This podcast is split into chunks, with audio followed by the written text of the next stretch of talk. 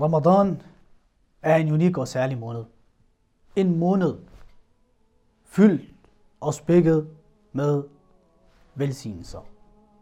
Jeg ønsker at fremhæve en velsignelse, som vi skal gøre brug af. I Surat al-Baqarah finder man nemlig alt de vers, som forkynder om Ramadan.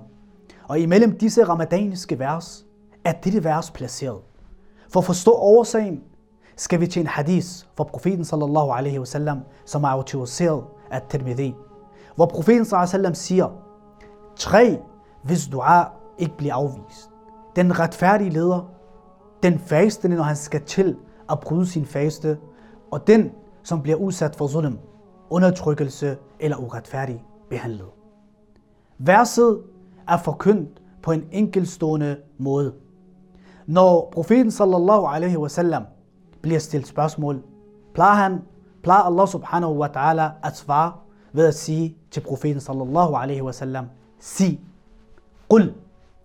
Men i dette vers er dette ikke tilfældet. Allah subhanahu wa ta'ala siger, وَإِذَا سَأَلَكَ عِبَادِي عَنِّي فَإِنِّي قَرِيب أجيب دعوة الداعي إذا دعان فليستجيبوا لي وليؤمنوا بي لعلهم يرشدون Hvis min tjener spørger om mig, så er jeg nær. Jeg besvarer den kaldende, når han kalder, og accepterer hans dua. Så lad dem besvare mit kald og lave iman, sådan at de kan blive retledt. Med andre ord, så vælger Allah subhanahu wa ta'ala selv at svare her, uden at sige til profeten, sig, for at illustrere hans tæthed, og at han besvarer den kaldende bøn, imens han laver dua. Så lad os flittigt gøre brug af denne mægtige velsignelse og lave dua til alle de undertrykte og nødlidende verden over.